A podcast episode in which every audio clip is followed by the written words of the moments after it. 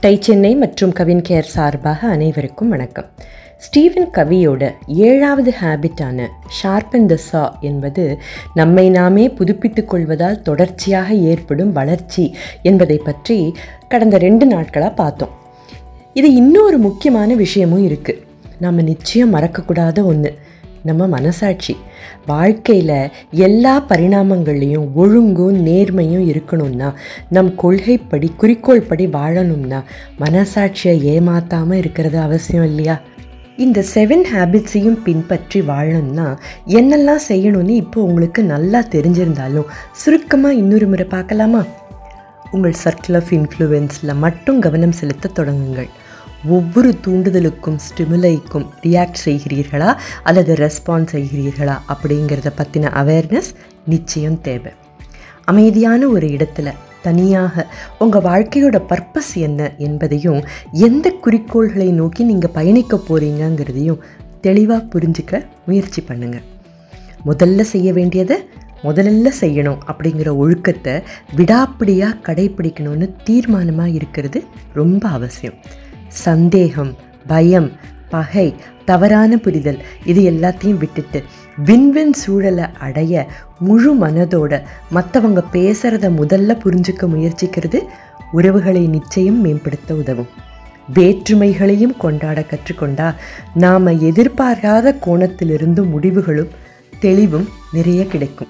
தொடர்ந்து கற்றுக்கொண்டே இருந்தால் நம்ம நாமே செதுக்கி பதப்படுத்திக்கிட்டே இருந்தால் நம்ம வளர்ச்சி மேல் நோக்கி மட்டுமே நிச்சயம் போகும்.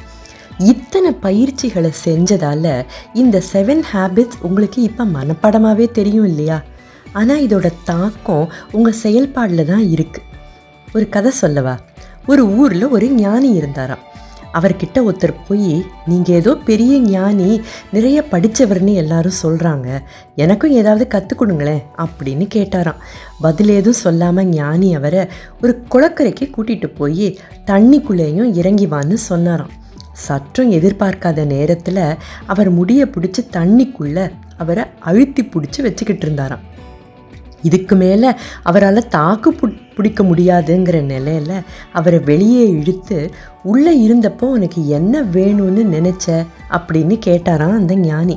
மூச்சு விட காற்று வேணும்னு நினச்சேன் அப்படின்னு சொன்னாராம் இவர். உள்ளே இருக்கும்போது காற்று மட்டுமே வேணுங்கிற ஒரு வெறி உனக்கு எப்படி இருந்ததோ அதே மாதிரி கற்றுக்கணும் செயல்படுத்தணுங்கிற வெறி உனக்கு எப்போ வருதோ அப்போவா கற்றுக் கொடுக்குறேன் அப்படின்னு சொன்னாராம். இந்த கதை நமக்கும் பொருந்தும் இல்லையா? வாழ்க்கையில் முன்னேற என்னையெல்லாம் தேவைன்னு சும்மா தெரிஞ்சு வச்சுக்கிட்டா மட்டும் போதுமா? ஏட்டு சுரக்கா கறி கறிக்கு உதவுமா? கற்றுக்கிட்டதை செயல்படுத்துறது தானே இருக்குது நமக்கு அதனால் கிடைக்க போகிற பலன்கள். இதையெல்லாம் செயல்படுத்த இந்த நாலு பாயிண்ட்ஸை ஃபாலோ பண்ண ட்ரை பண்ணுறீங்களா முதல் பாயிண்ட் நீங்கள் கற்றுக்கிட்டதை மட்டும் இல்லாமல் எதையெல்லாம் எப்படி செயல்படுத்த போகிறீங்கங்கிறத உங்ககிட்ட நெருக்கமானவங்களோட ஷேர் பண்ணிக்கோங்க. உண்மையான புரிதல் ஷேர் பண்ணும்போது இன்னும் நிறைய கிடைக்கும். தவிர யார்கிட்ட ஷேர் பண்ணுறீங்களோ அவங்க உங்கள் மாற்றங்களை கண்டு சந்தோஷமும் படுவாங்க என்கரேஜும் பண்ணுவாங்க இல்லையா?